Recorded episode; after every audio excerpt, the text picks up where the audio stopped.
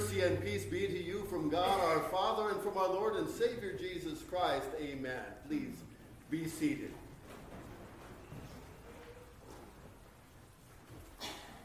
On this All Saints' Day, we celebrate the song given to us by the Saint, Saint Simeon and Anna at the presentation of our Lord Jesus Christ in the temple when the Lord returned to his temple and took his place there.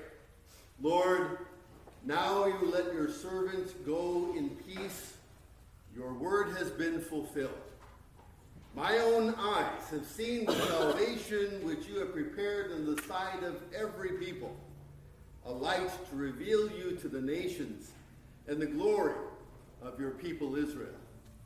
Glory be to the Father, and to the Son, and to the Holy Spirit, as it was in the beginning, is now, and will be forever. Amen. Simeon had waited a long time. He had waited. He had been given a word from the Lord that he would not die before he had opportunity to see the Lord's Christ. Now that's a fantastic promise.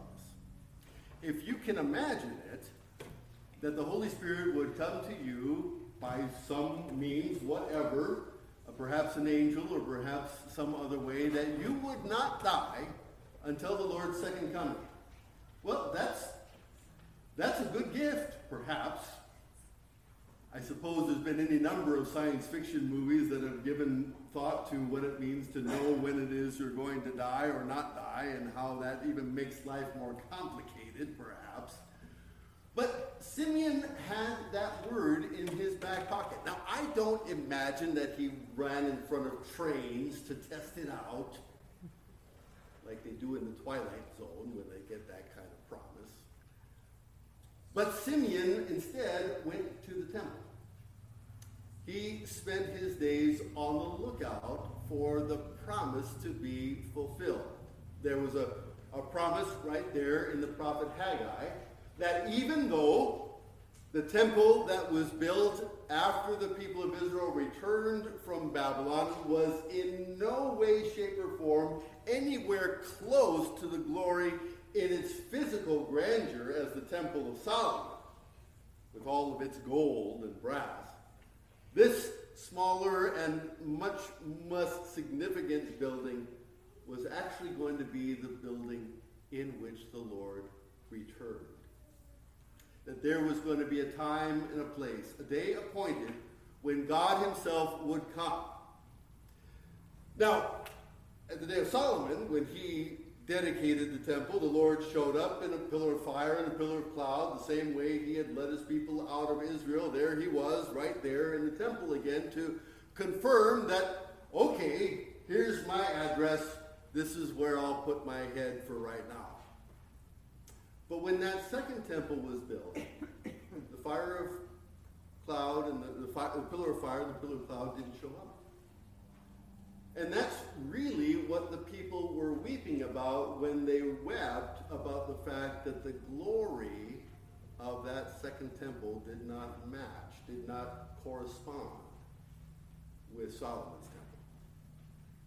Because God held off on fulfilling that promise because he already had in mind his great entrance that he had in store. And instead of a pillar of fire and a pillar of cloud, we have Mary and Joseph. We have Mary and Joseph carrying the living, breathing Son of God into his temple. Forty days after he was born, is not the same occasion of his being circumcised, but this is the day of purification for Mary and for the child. They bring him into the temple as Moses had described in the law of the covenant, and they set before the high priest their firstborn son. The people of Israel did this because they recognized that the firstborn son was patterned also after the sacrificial lamb that had paid the price of sacrifice for their exit from slavery in Egypt. But even that, even that was patterned after the firstborn son who would die on the cross. Little did so many of the people know that were gathered there in the temple that day that all of those prophetic firstborn slaughters, all of those prophetic firstborn inheritors of the Old Testament, were pointing forward to this firstborn son, Jesus of Nazareth, the Son of God. And that he was the fulfillment of all those hopes. And that now all of that prophetic work, all of that looking forward, was no longer a matter of looking forward at all, but looking at the child that Mary carried, the child that she bore in her arms. Here was God's answer. And he was going to be the one to invite all of us by baptism to become, along with him, heirs of the kingdom of God. So that each one of you can claim the inheritance of a firstborn child of God, a full, double portioned, maximum inheritor of the promises of God established in the kingdom of God by his Son, Jesus Christ. What we have seen done again today is exactly what was given to you in your baptism. So let it be a testimony not just for Andrew Richard Friesen IV, but for each one of you who is robed and clothed in Christ. That is your inheritance, it is your identity, it is your security, it is your purpose, it is your meaning. It is all that you are and more. So that the Lord God Almighty in heaven, who looks down upon you, sees not the impurities of your sin, but sees his Son, the Holy Lamb of God, the firstborn, who takes away the sin of the world. His blood is shed and spilled on the doorposts and spilled on the crossbeam so that you might be cleansed. So that he can literally call you my holy people.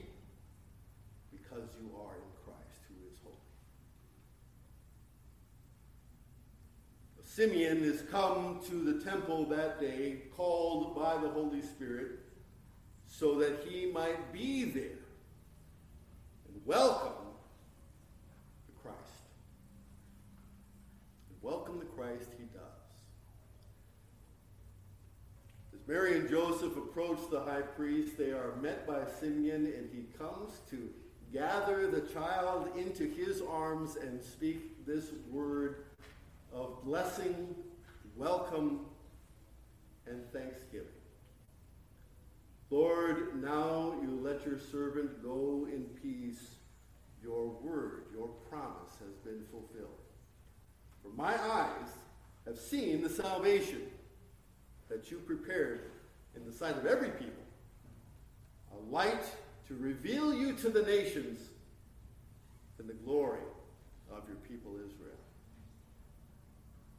it is appropriate that we sing this song on the way back from the altar.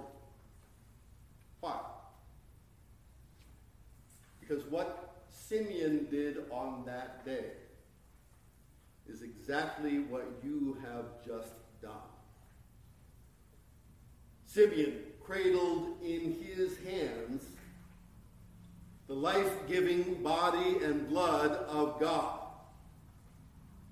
just as you are given to take up into your hands the life giving, resurrected body and blood of God, so that you might see and taste and know the salvation of God in Jesus Christ.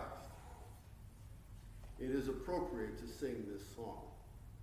It recognizes what has just happened that it is the very same babe in the manger who has gone to the cross, died, risen, and ascended, who has now come, who is Emmanuel, who has promised not to just be with us in some spiritualized way, but has promised to be with us here. This is my body, this is my blood. Take and eat.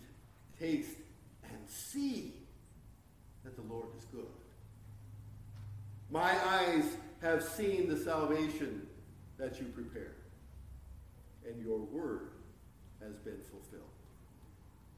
Everything that you have promised from first to last has now come complete, not only in the work that Jesus did then and there, but the work that he does right here and right now.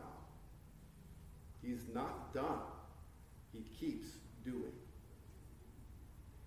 And that word keeps coming to offer its good gifts for us to unpack every day, every week, and every time. Simeon saw Christ. The salvation of God was here. The word and promise of God the Holy Spirit was fulfilled. And so he could go in peace. Now, I put it before you because the promise to Simeon was that he would not die until he saw the Lord's Christ. That his reference to going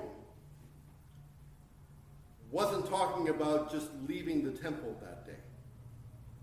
His reference to going was not just walking out the door and heading off to Cracker Barrel. His reference to going was that he was now ready to die. Every word he needed for his faith to be complete and for him to be welcomed into the beatific vision of the Lord Jesus Christ in heaven was fulfilled. He could die in peace. When we sing this song, we confess and affirm that the promises of God have made us ready for literally anything.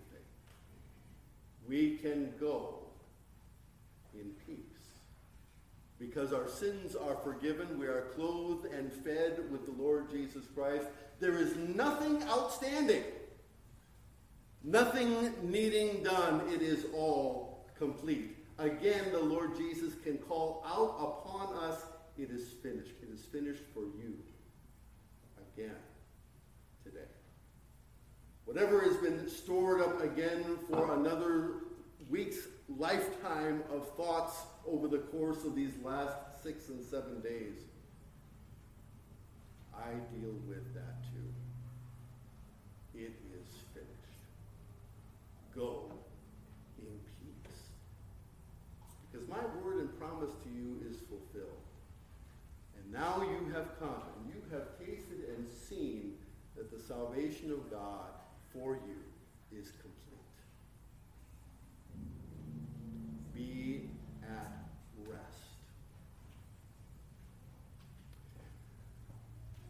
This work of God, this, this Jesus, is God's testimony to all the nations in both law and gospel. Here is the king. They are not. Here is the one who brings salvation.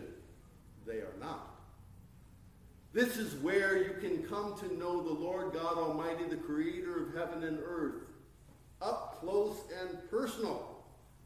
And in no other place can that.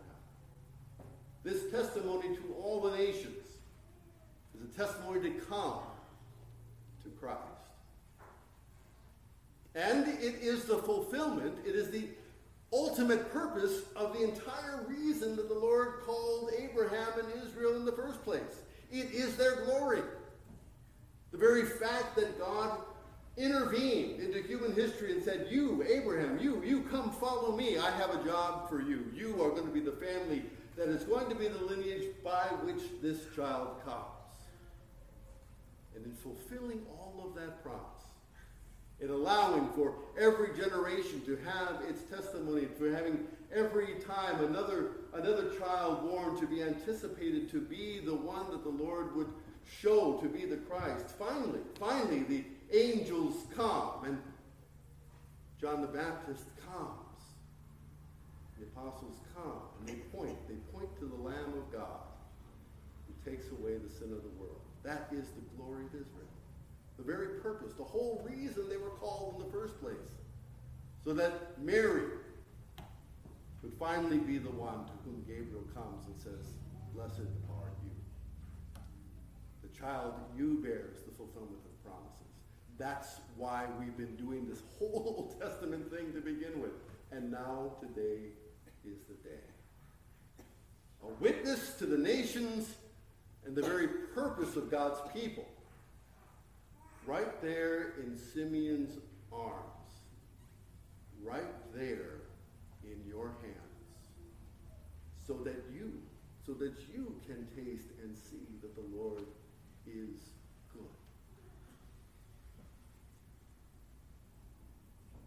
And we sing this song on our way from the altar as we prepare to leave this place for whatever it is the Lord has us do over the course of the next days. But we also sing this song and speak these words at the end of a Christian funeral. There's a recognition. The promises of God stored up in Scripture and in that person's baptism have come to their full circle, have come to their fulfillment. Yes, yes, I can go from this place to await the resurrection of the body in the full confidence that the salvation of God is accomplished, that it is finished for me, and that I can rest in that security and that hope. Because I have seen the salvation of God, beheld his promises to be true, stood in his presence and basked in the glow of all of that good gospel gift, I am ready to depart. Ready to be at peace with the Lord and in his hands always, until the day he calls all flesh out of their graves so that we might see one another along with him face to face once again. It is a blessed word. St. Simeon was given this word in the full glory of seeing the fulfillment of those promises. And it is my encouragement to you that as you approach the altar of God and see and taste the glory of Israel and the witness to the nations, Jesus Christ himself, that you too will have that same peace, confidence, and hope to proclaim your faith. In Jesus' name, amen. The peace of God that passes all human understanding, keep your hearts and minds in faith towards Christ Jesus, your Lord. Amen.